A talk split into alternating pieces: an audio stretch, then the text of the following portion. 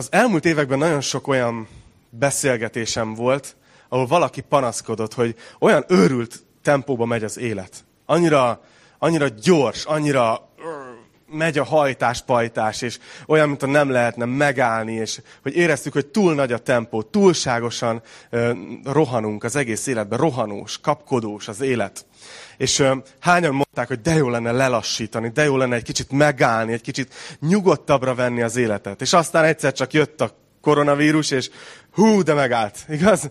Valakik többet dolgoztak, mint előtte bármikor, de nagyon sokan viszont kényszer megállásra készültek. És azt viszont mindenképpen éreztük, hogy a világ, meg az egész ország, az egy kicsit így lelassított. Így kicsit megálltunk, megnyugodtunk.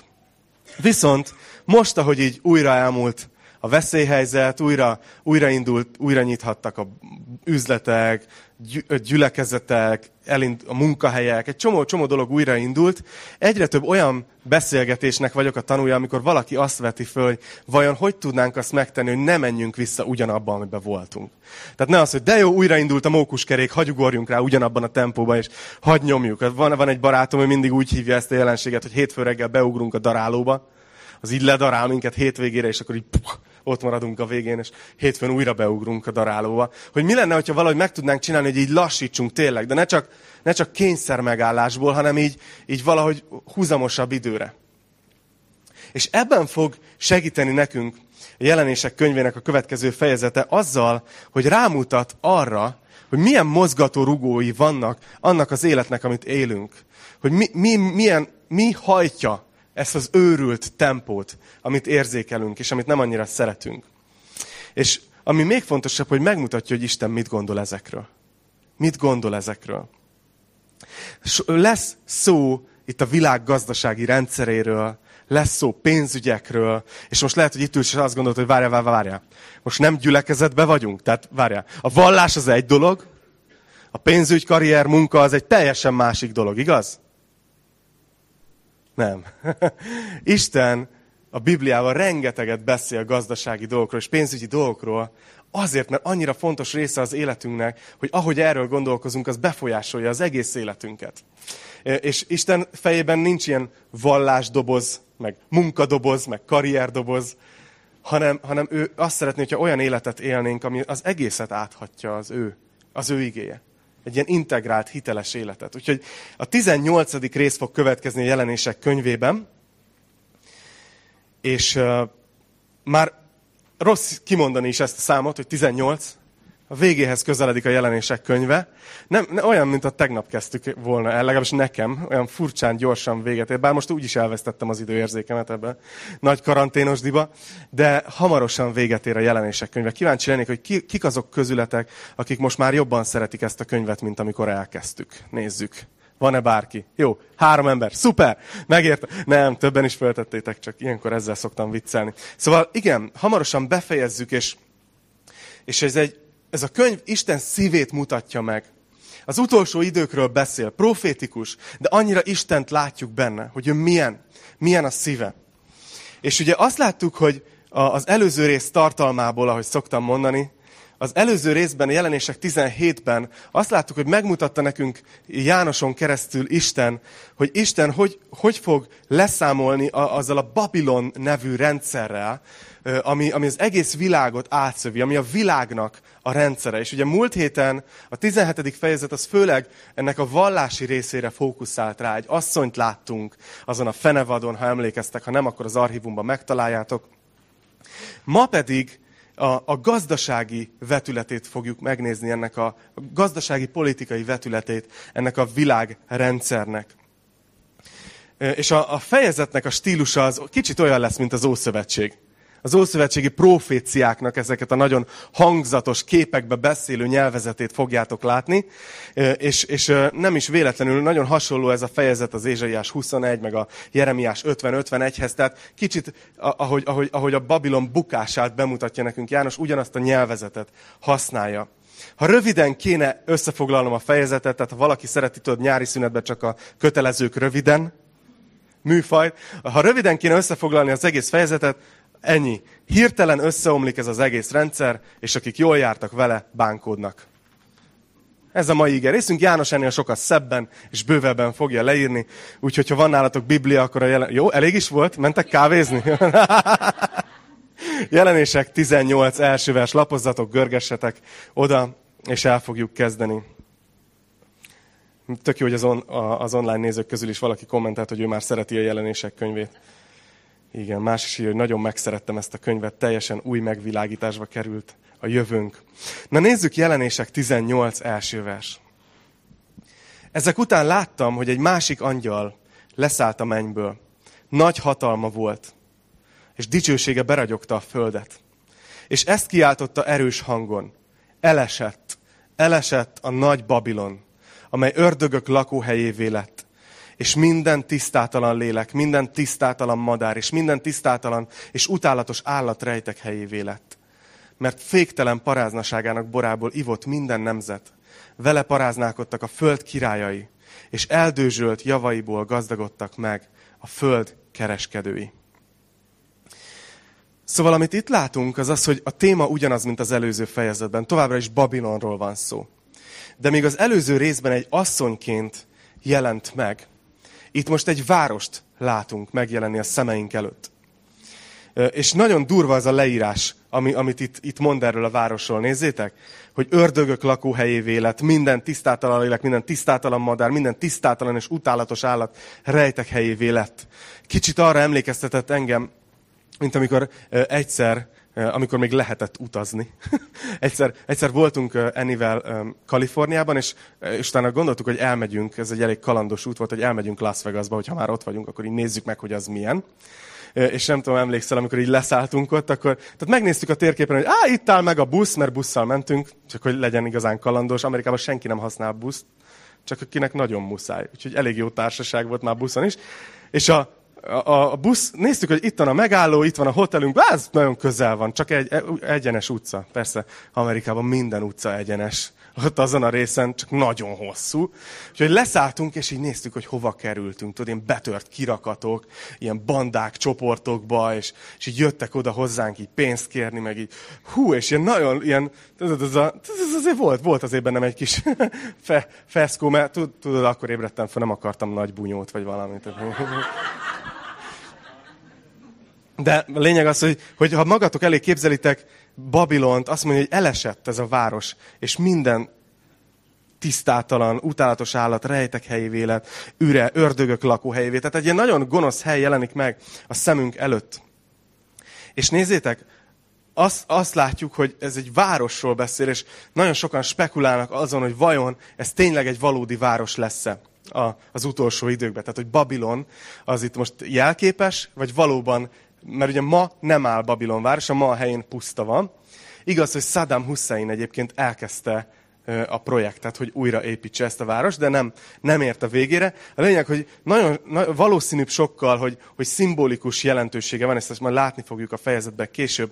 Babilon talán úgy foglalhatnánk össze, hogy az a rendszer, amiről Jézus úgy beszélt, hogy a világ.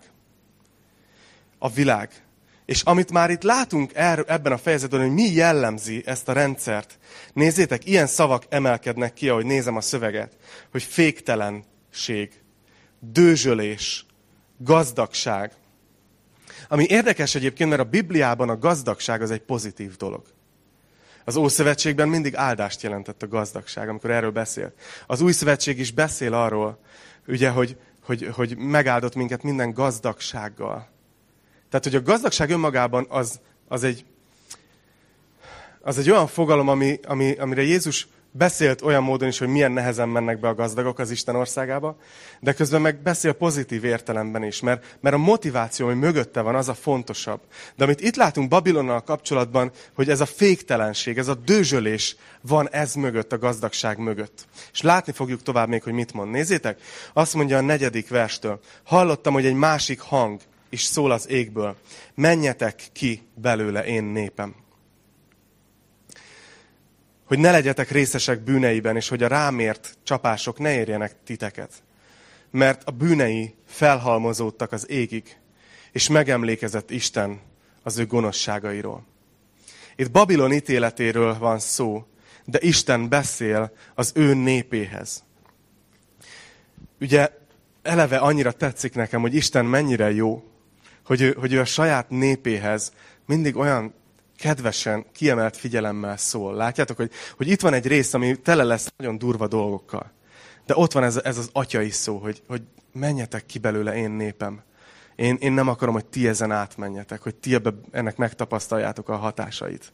Ott van ez az apai szeretet, mint amikor egy apuka így mondja a gyerekének, hogy figyelj, értem, hogy te neked ez vonzó, értem, hogy úgy látod, hogy ez most egy jó irány neked, de figyelj, ne menj bele, mert, nem akarod megélni ennek a következményeit.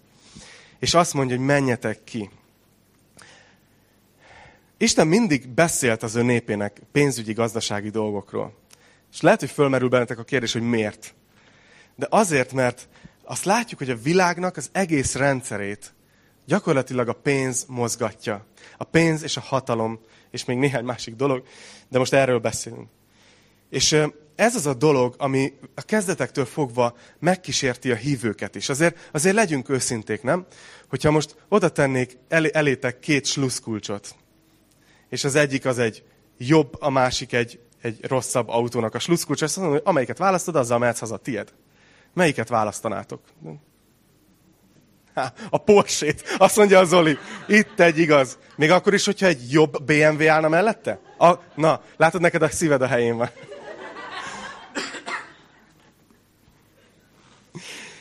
Szóval az a lényeg, amit itt próbáltam kihozni, hogy, hogy minket is elkap ez, hogy, hogy szeretnénk azért jól élni, szeretnénk rendben lenni, szeretnénk kényelmesen élni, szeretnénk nem, nem, nem szegénységben küzdködni, de viszont a materializmus, ez, a, ez az anyagiasság, amit látunk a világban magunk körül, ez el tudja kapni a mi szívünket is, és, és el tud vinni egy hívő embert is egy rossz irányba.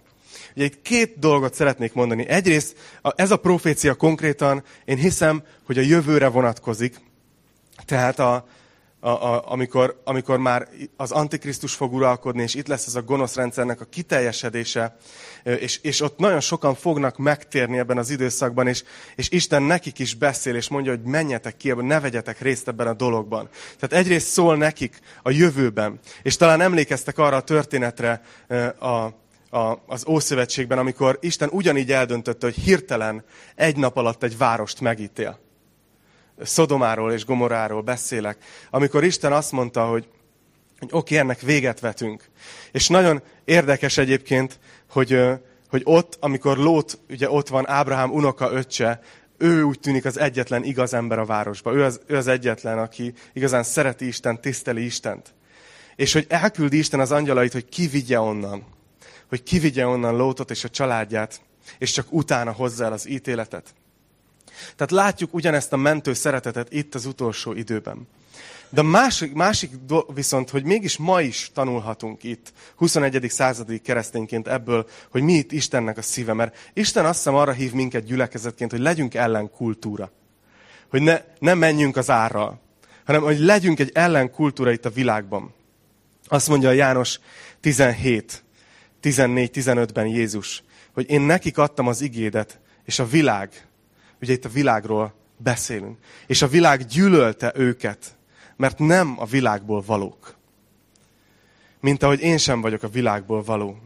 És Jézus ezt imádkozza, nézzétek, ez a főpapi imádsága.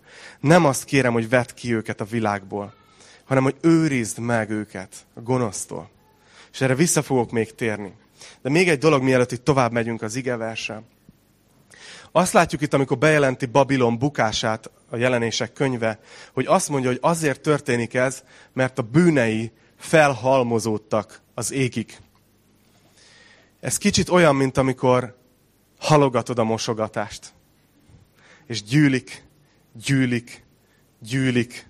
Igaz? És amikor már majdnem az égig, majdnem a plafonig feltornyosul, akkor nekiállsz. A bűn az fel tud tornyosulni. Nagyon érdekes dolgot látunk ott, amikor, amikor Ábrahám megkapja az elhívását. Ábrahámot kiválasztotta Isten, hogy neki adja majd az ígéret földjét. De érdekes, hogy ez nem történt meg az ő életében. És ott van egy nagyon érdekes mondat, hogy miért nem történt meg. Ezt mondja Isten Ábrahámnak, hogy csak a negyedik nemzedék tér majd vissza ide. És elmondja, hogy miért. Azt mondja, azért, mert az emóriak gonoszsága még nem telt be. Tehát, hogy azt látjuk, hogy Isten csak akkor hozza el az ítéletét, amikor valaki már tényleg, már, már visszafordíthatatlan, amikor már betelt, nem csak a hócipő, hanem, hanem bete, bet, tehát már betelt a bűne, már, már nincs, nincs visszaút. Egészen addig vár. Annyira, hogy, hogy Isten kiválasztotta Ábrahámot, aki szeretett, aki hit benne, akinek, akinek akarta adni az ígéret földjét, akit akart bevinni oda. Szerintem Isten annyira örült volna, hogy viheti Ábrahámot, és mostantól tiéd ez a föld. De még a saját szeretett, kiválasztott emberét is azt mondta, hogy figyelj, sajnálom, de nem a te életedbe fog eljönni. Még elmész, meghalsz, és majd a negyedik nemzedék fog ide visszajönni. Mert itt van ez a másik nép, akik ugyan gonoszok, és már látom, hogy mi lesz. Már látom, hogy be fog telni a gonoszságuk, de még nem telt be. Isten még ad nekik kegyelmet, még ad nekik lehetőséget, hogy hát, ha megtérnek. Látjátok az Istennek a szívét? És hogy ugyanezt látjuk itt a Babilonnál, hogy lehet, hogy durvának tűnnek ezek a dolgok, de hogy Isten csak akkor hozza, hozza el az ítéletet, amikor azt mondja, hogy már betelt. Az égig ér most már a gonoszság. Nem tudom, emlékeztek-e, hogy Babilon, Bábel, mit akartak? Ők akartak az égig érni egy toronnyal, igaz? Sikerült. A bűnből építettek végül egy akkora tornyot, hogy Istennek el kellett hozni az ítéletet. Na nézzétek, ez, itt jönnek ezek az ószövetségi dörgedelmes stílusú versek, hatodik vers. Fizessetek meg neki, ahogyan ő fizetett, és kétszeresét adjátok vissza a cselekedetei szerint. A pohárba, amelyet ő megtöltött, töltsetek neki kétszeresen. Amilyen mértékben dicsőítette magát, és dőzsölt, annyi kínnal és gyászsal fizessetek meg neki. Mert szívében ezt mondja, fenségesen ülök itt, mint egy királynő, özvegy nem vagyok, gyász sem látok soha. Ezért egyetlen napon jönnek rá a csapások. Halál, gyász és éhínség. És tűzben fog elpusztulni, mert erős Úr az Isten, aki megítéli őt.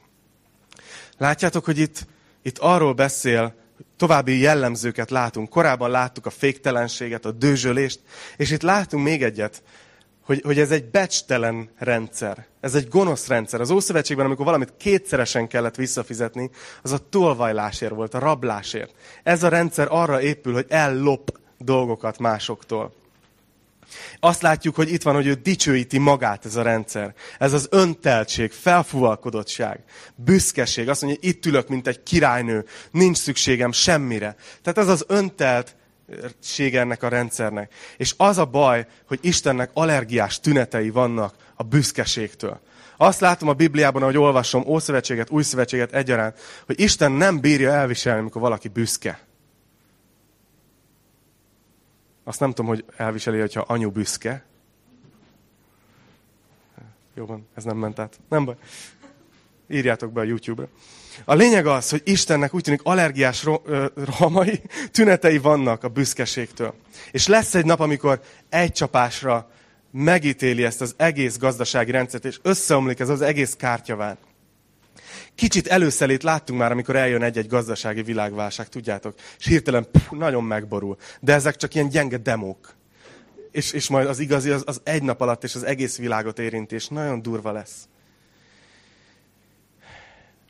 Amikor vannak ilyen világválságos helyzetek, mindig jönnek ilyen, ilyen hírek, hogy valakinek az egész élete műve oda lett, és, és akár elvette az életét, stb. Itt is nagyon durva reakciókat fogunk látni. Innentől azt látjuk, hogy hogy reagálnak erre a gazdasági összeomlásra az emberek. Nézzétek, kilencedik vers.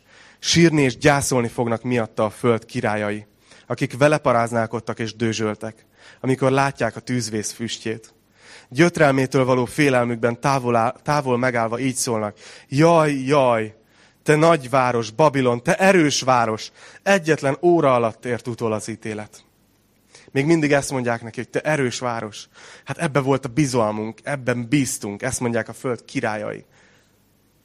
A föld kereskedői is sírnak, és gyászolnak miatta, mert áruikat senki nem vásárolja többé az aranyat és az ezüstöt, a drágakövet, a gyöngyöt, a gyolcsot és a bíbort, a sejem és a skarlát árukat, a különféle tujafákat és elefántcsont tárgyakat, a különféle nemesfából vagy ércből, vasból és márványból készült eszközöket, a fahéjat, a balzsamot, a füstölőszereket, a kenőcsöket és a tömjént, a bort és az olajat, a finomlisztet és a gabonát, marhákat és a juhokat, a lovakat és a kocsikat, a rabszolgákat és a foglyokat.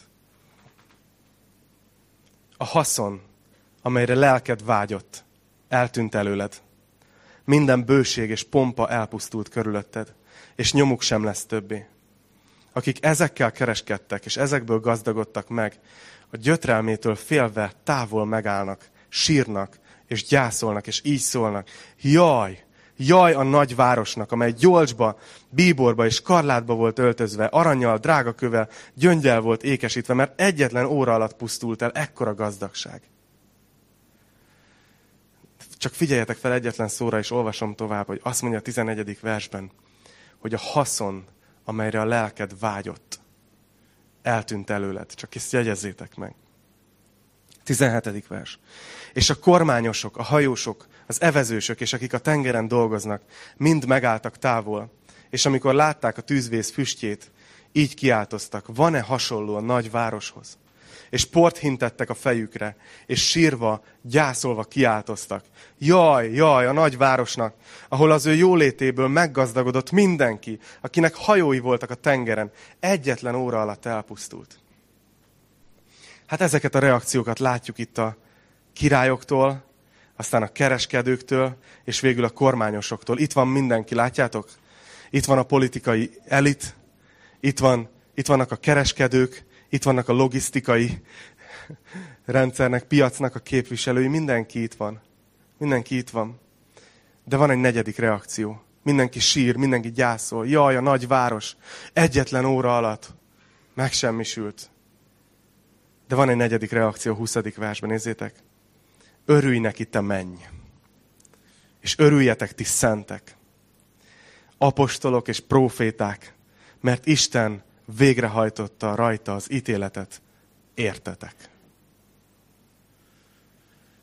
Azt látjuk, hogy Isten nem azért hajtja csak végre az ítéletet, mert gonosz ez a dolog, hanem ő, ő az övéiért hajtja végre. Azért, mert, mert igazságot szolgáltat mindazoknak, akiket igazságtalanság ért. És nem tudom, hogy ti gondolkoztatok ezen, vagy elhesegetitek, amikor ilyen dolgok jönnek szembe. De az a gazdasági rendszer, amiben mi élünk és mozgunk, ami, ami meghatároz minket is, és körbevesz, és néha lehet, hogy látjuk a hibáit, de túl kicsinek érezzük magunkat, hogy bármit kezdjünk vele. Ennek a gazdasági rendszernek nagyon-nagyon-nagyon sok áldozata van. Én emlékszem, amikor múlt évben Manilában voltam egy konferencián, ami arról szólt, hogy, hogy a keresztények a munkahelyen hogy tudnának mobilizálódni, és tényleg betölteni a nagy küldetést, hogy mindenkit tanítványát tegyenek. És megvizsgálták a munkaerőpiacnak és a gazdasági rendszernek a különböző összetevőit, így, így a Biblia fényében. És eljött, eljött vállalta azt, hogy, hogy a színpadra megy egy olyan asszony, akit konkrétan emberkereskedők becsaptak, és elraboltak, és négy évig volt gyakorlatilag rabszolgaságban. Ez itt ma, a 21. században. Tehát jelentkezett egy állásra, és nem, nem ment többet haza. És gyakorlatilag heti hét nap napi 16 órát kellett dolgozni, és nagyon durva dolgok kommentált, és látszott, hogy iszonyatosan remeg, és nagyon, na, nagyon nehéz volt neki ennyi ember előtt, és ilyen traumatikus dolgokról beszélni. És ott volt mellette a, a, a, a szociális munkás, aki, aki kísérte őt, és foglalkozott vele, tehát nem így szegényt így oda vonszolták, hogy akkor most adjál nekünk, mesélj nekünk, de mégis fontosnak érezték a szervezők, hogy ő odaüljön, és elmesélje a történetét azért, hogy, hogy mi, akik csak, tudod, csak lenémítjük a telefonunkat, azok így gondoljunk bele, hogy ez az egész gazdasági rendszer, amiben vagyunk, az a jólét. Annak mi az igazi ára? Mi az igazi ára? De nem csak, nem csak ilyen módon kerül ember életekbe. Ott, ott vannak például, talán olvastatok történeteket, hogy hogy, hogy, hogy bányásznak Afrikába gyerekek. 6-7-8 éves gyerekek már dolgoznak napi 12 órát, azért, hogy azokat az ásványokat, amik a mi elektronikai eszközünkbe keljenek, azokat elég olcsón kapják meg azok a cégek, akiktől mi vásárolunk. És ezeket most nem azért mondom, hogy ilyen, ilyen lelkismert furás, mert én magam is küzdök ezzel egyébként, hogy, hogy oké, okay, értem, de most mit tudok ezzel kezdeni, vagy mit, mit tudok ezzel ellen tenni? Vagy amikor tudod, kennéd rá nutellát a kenyeredre, de rájössz, hogy pálmaolaj van benne. Pedig olyan finom. De amit akarok ezzel kifejezni, szerintem értitek, hogy az az egész gazdasági rendszer, az a jólét, amiben vagyunk, annak nagyon megvan az ára. Az nagyon sok igazságtalansága jár. Most csak említettem három példát, nagyon-nagyon sokat lehetne erről beszélni. De Isten azt mondja, hogy megítéli ezt az egész gazdasági rendszert egy nap alatt. Pont azokért, akiket igazságtalanságért. És itt egy képet látunk erről, hogy hogy történik. Nézzétek, 21. vers. Egy erős angyal felemelt egy akkora követ, mint egy malomkő. Bedobta a tengerbe, és így szólt, így vettetik le Babilon, a nagyváros, egyetlen lendülettel, és nyoma sem lesz többé. Nem hallatszik benned többé hárfások és zenészek, fuvolások és trombitások hangja. Nem lesz benned többé egyetlen mesterség, egyetlen mesteresem, és malom zúgása sem hallatszik többé benned, és nem világít benned lámpás fénye, nem hallatszik benned többé vőlegény és menyasszony szava, mert kereskedőid a föld hatalmasai voltak, mert a te varázslásodtól tévejedett el valamennyi nép, de benne találtatott a proféták és a szentek vére és mindazoké, akiket megöltek, akiket megölettek a földön. A Zsuska közben írt, hogy lehet kapni pálmaolajmentes mogyorókrémet.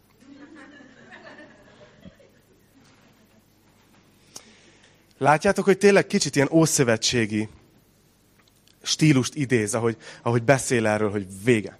Isten ennek véget vet, megítéli, és semmi nem lesz ott többet hogy Isten egy nap alatt lezúzza ezt az egészet. Ahogy, beszélt, ahogy készültem erre a mai tanításra, tanulmányoztam ezt az igerészt, és azt vettem észre, hogy valahogy engem ez az egész pénz téma, vagy gazdasági téma valahogy nem igazán érintett meg érzelmileg. Én nem tudom, én emlékszem, hogy amikor ilyen tizenéves voltam, akkor nagyon gazdag akartam lenni. Tényleg így terveztem, hogy majd milyen, milyen nagy dolgokat fogok elérni, és és valahogy, valahogy, valahogy Isten ezt így elterelte a figyelmemet, nem tudom, valahogy más dolgok foglalkoztatnak jelenleg. De, de annyira elgondolkoztatott az, hogy viszont Isten mennyire szenvedélyesen beszél erről ebben a részben. Tehát, hogy úgy látszik, hogy neki ez nagyon fontos. Hogy ő neki valamiért nagyon fontos. Úgyhogy lehet, hogy úgy ülsz most itt, hogy na, jó, gazdaság, pénzügyek, na, majd reméljük lesz valamikor szó a kegyelemről is nagyon fontos, remélem, hogy valahogy át tudjuk érezni Istennek a szívét ebben az egészben. És talán segít, hogyha hozok egy, hozok egy képet. Visszatérnék erre a negyedik versre, amikor azt mondja, hogy menjetek ki belőle én népem. Tehát, hogy Isten ki akarja szabadítani, ki akarja vezetni az ő népét ebből. És ugye idéztem Jézusnak ezeket a szavait, hogy nem azt kérem, hogy vedd ki őket, hanem hogy, hogy őrizd meg őket a gonosztól hogy hogy tudunk kiszabadulni. Hogy tudunk kiszabadulni ebből a, ebből a rendszerből? Hogy tudunk nem részesek lenni? Benne. És a kép, ami így eszembe jutott, az egy szabaduló szobának a képe. Nem tudom, hányan voltatok már szabaduló szobában. Szuper, szuper, szuper. Kb. egy gyülekezet fele, a többiek feliratkozhatnak majd a közösségépítő programra. Nem tudom. De a lényeg az, hogy ugye a szabaduló szobák úgy néznek ki, hogy, hogy bezárnak egy, egy helységbe, és különböző jeleket kell megtalálnod, vagy utalásokat, vagy, vagy ilyen, hogy, hogy hívják ezeket? Ilyen kulcs gondolat. Igen, igen. Meg, meg észrevenned részleteket, ahonnan ki tudsz olvasni valamit, amit fel tudsz használni valamihez, amivel ki tudsz, ki tudsz nyitni valamit. Szóval, szóval egy ilyen dolog, és hogyha ügyes vagy, akkor a megadott idő alatt kijutsz.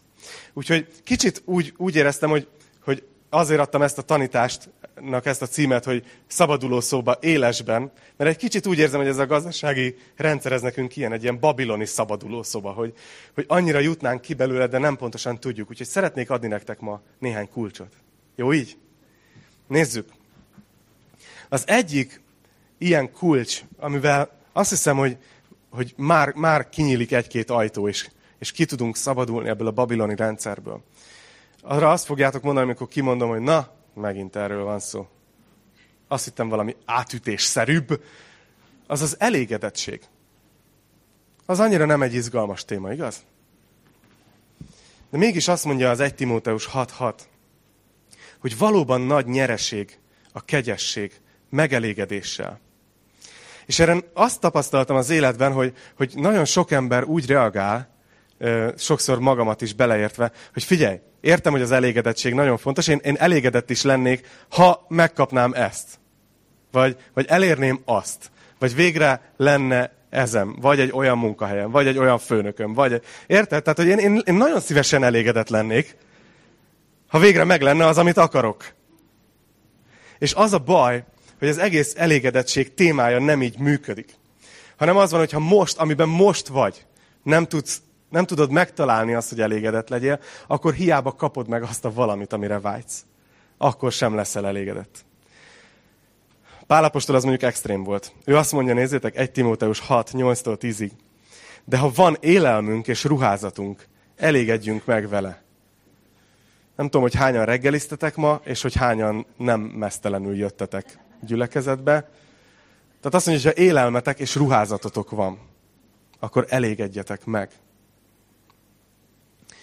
Akik pedig meg akarnak gazdagodni, kísértésbe, csapdába, sok esztelen és káros kívánságba esnek, amelyek az embereket pusztulásba és romlásba döntik. Mert minden rossznak gyökere a pénz szerelme, amelyek után sóvárogva egyesek eltévejettek a hittől, és sok fájdalmat okoztak maguknak. Nagyon fontos itt valamit megjegyezni. Én hiszem azt, hogy Isten embereket az ő testében, a Krisztus testében arra hív el, hogy vagyonosak legyenek. Igen. Én hiszem, hogy Istennek nem a gazdagsággal van problémája. Nem azzal van problémája, amikor valakinek van vállalkozási képessége, van bölcsessége, és átlát üzleti helyzeteket, és munkahelyeket teremt, és áldást hoz sok embernek az életében, és küzd egy egész céggel olyan célokért, ami utána, ami utána változást hoz családoknak, embereknek, országoknak akár az életében. Tehát, hogy látjátok, hogy egy dolgot látunk mindig, nem azt mondja, hogy, hogy, hogy ennyi, a gazdagságnak, hanem folyamatosan olyan kifejezéseket tesz mellé, amit utaltam az előbb, hogy, hogy jegyezzétek meg, hogy a haszon, amire a lelked vágyott. Itt azt mondja, hogy, hogy a minden rossznak a gyökere a pénz szerelme. Tehát amikor valaki szerelmes ebbe a gondolatba, hogy én gazdag leszek. Amikor nem azért dolgozik mondjuk egy vállalkozáson és egy cégen, hogy milyen változást fog elhozni ez emberek életébe, hanem, hanem ő már a pénzbe szerelmes. Na arra azt mondja itt, hogy, hogy egyeseket még a hittől is el tud téveíteni ez a dolog. Vagy itt ugye arról beszél ugyanez a szó, hogy, hogy sóvárog. Egyesek ezután sóvárogva. Hogy nekünk, nekünk, nekünk, nem, nekünk, ha bármi más sóvárgásunk van, mint Jézus, akkor az el fog vinni a málnásba. A pénz az egy ilyen dolog, nagyon megfogható. De a mi sóvárgásunk, a mi vágyakozásunk az ő.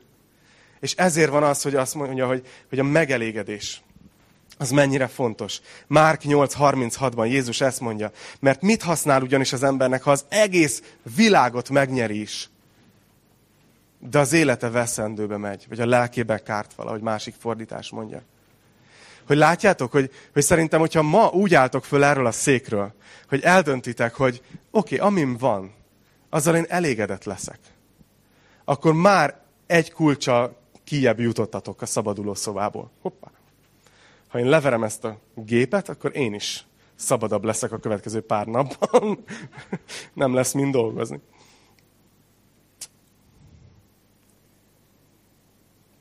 Egy második kulcs. Ez se lesz ilyen nagyon vonzó, meg ilyen népszerű. Azt hiszem, hogy az alázat. Az egy nagyon nagy kulcs. Valahogy egy olyan, olyan társadalomban, olyan világban élünk, hogy annyiszor, annyiszor jön ez az érzés, hogy hát azért ez nekem, nekem jár. Tehát azért nekem jár, hogy valamilyen szinten éljek, nekem jár, hogy valamilyen szintű, nem tudom, munkahelyem legyen, valamilyen szintű autóval járjak, valamilyen szintű megtakarításom legyen, valamilyen szintű párom legyen. Nekem jár. Nekem jár. Azt hiszem, hogy annyira sok mindent megold, hogyha az ember egy kicsit összemegy a saját szemében. Hogyha egy kicsit úgy azt mondja, hogy nem jár. Ha megkapom áldás. Ha megkapom áldás, de nem jár. Azt mondja, emlékeztek, mondtam, hogy Istennek allergiás reakciói vannak a büszkeségre. Most felolvasom hozzá az igeverset, csak hogy lássátok, hogy nem a levegőbe beszélek. Jakab 4.6 azt mondja, hogy igazából ez egy idézet. Isten a kevélyeknek ellenáll. Az alázatosoknak pedig kegyelmet ad. Szóval amikor valaki ilyen büszke hozzáállással éli az életét, azt mondja, hogy Isten direkt ellene fog állni. ez, ez fú, ezért kiózanító, nem? Tehát nem azt mondja, hogy tudod, ha büszke vagy, akkor á, nem tudom, lesz veled valami, vagy nem lesz olyan jó. Hanem azt mondja, hogy tudod mit? Lesz valaki, aki ellened fog állni. Isten ellened fog állni. De hogyha megalázod magad, ha alázatos vagy, akkor kegyelmet ad neked. Mindent, amiről álmodtál, és többet. Azt mondja 1 Péter 5.6. Alázzátok meg tehát magatokat Isten hatalmas keze alatt. Én mostanában lejárok az edzőterembe, és nézem, hogy egyeseknek milyen hatalmas karja van. Az öcsém a nyári Tomi már kezd hasonlítani hozzájuk. De Tomi semmi ahhoz képest, amilyen hatalmas karja Istennek van. Bocsánat, ez nem személyeskedés. Annyira tetszik ez a vers, nézzétek, azt mondja, hogy, hogy alázzátok meg magatokat. Isten hatalmas keze alatt.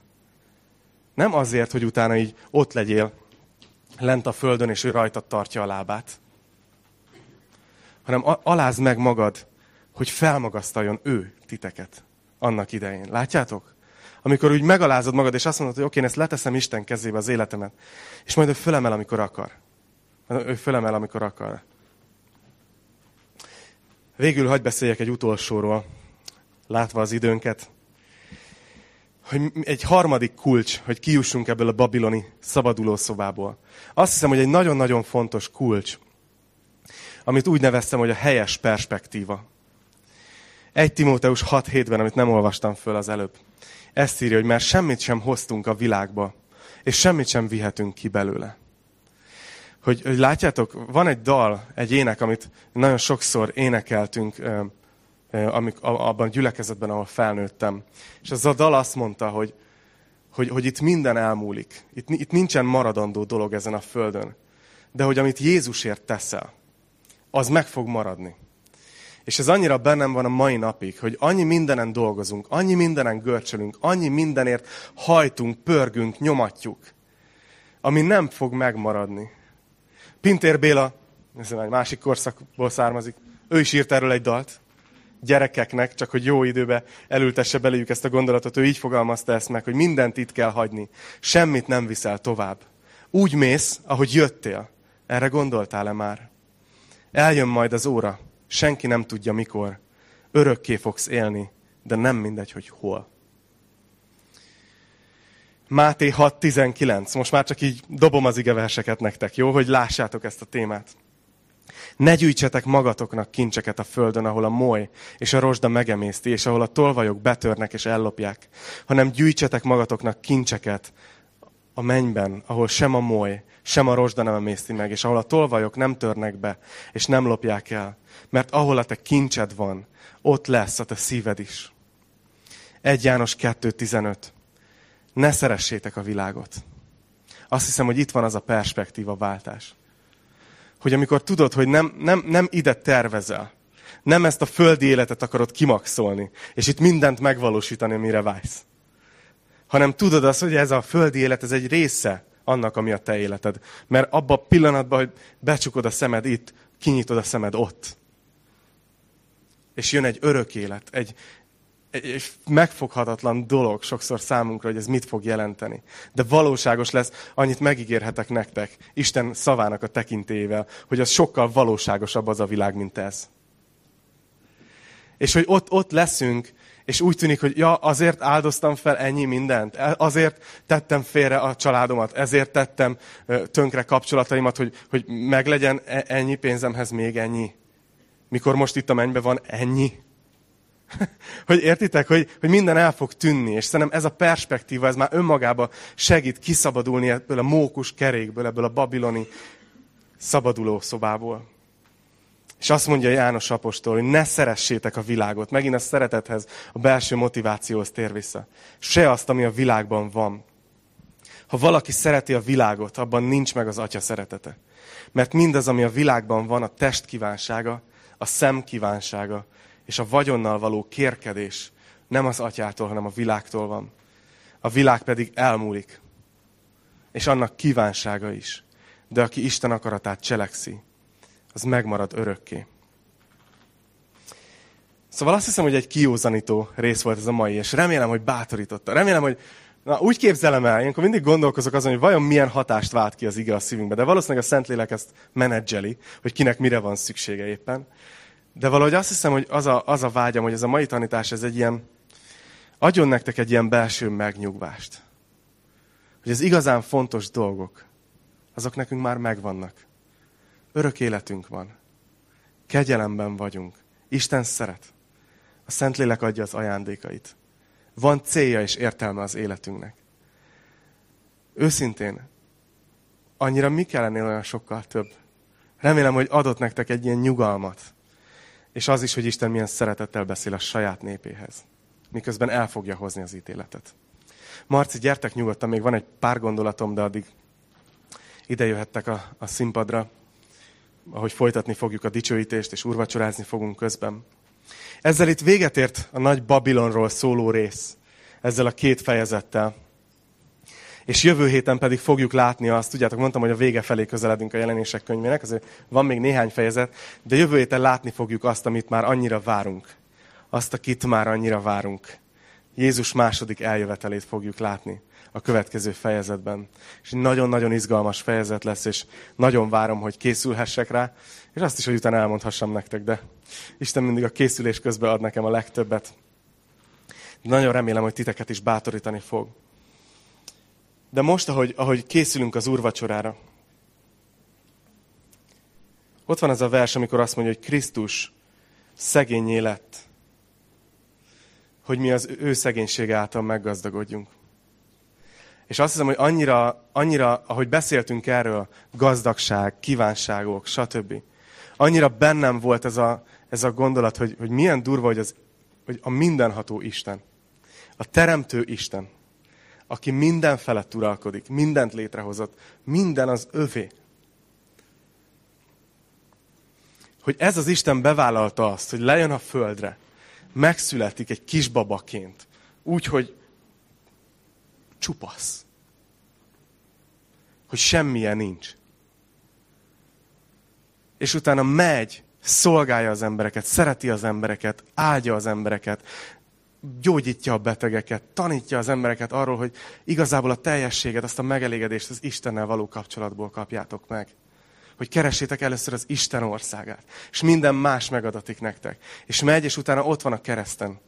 És még odaadja azt az egyetlen az, az, azt az egyetlen dolgot is, ami volt neki azon a ponton az élete. Úgyhogy remélem, hogy most, ahogy, ahogy körbeadjuk az úrvacsorát, és emlékszünk a szőlőlében arra, hogy kifolyt az ő vére. Emlékszünk a megtört pászkában arra, hogy megtört Krisztus teste értünk.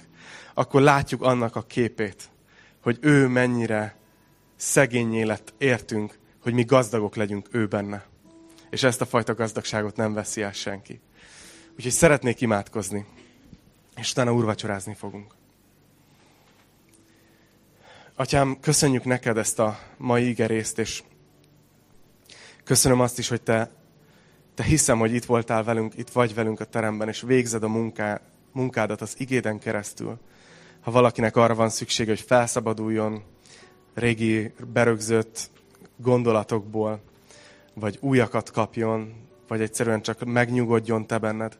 Hiszem, Uram, hogy végezted a te munkádat az igéden keresztül, és kérlek is, hogy folytasd ezt, hogy, hogy teremjen gyümölcsöt ez a mai tanulmányozott igerész az életünkben. És Úr Jézus, most, ahogy, ahogy emlékszünk a Te halálodra, hirdetjük a Te halálodat. Szeretnénk megköszönni neked, hogy Te szegény lettél értem. Hogy szegény lettél értünk. És azért, hogy meggazdagíts minket a Te kegyelmeddel. És Uram, mi ebben a rendszerben szeretnénk élni, nem akarunk Babilonban részt venni. Nem akarunk magunknak nevet szerezni, nem akarunk tornyot építeni. Hanem egyszerűen csak szeretnénk igazán azt énekelni, ahogy itt ebben a következő dalba lesz, hogy, hogy minden gazdagságunk az igazából Te vagy. Kérlek, Uram, hogy tedd is ezt meg a szívünkben. Az Úr Jézus nevében imádkozunk együtt. Amen.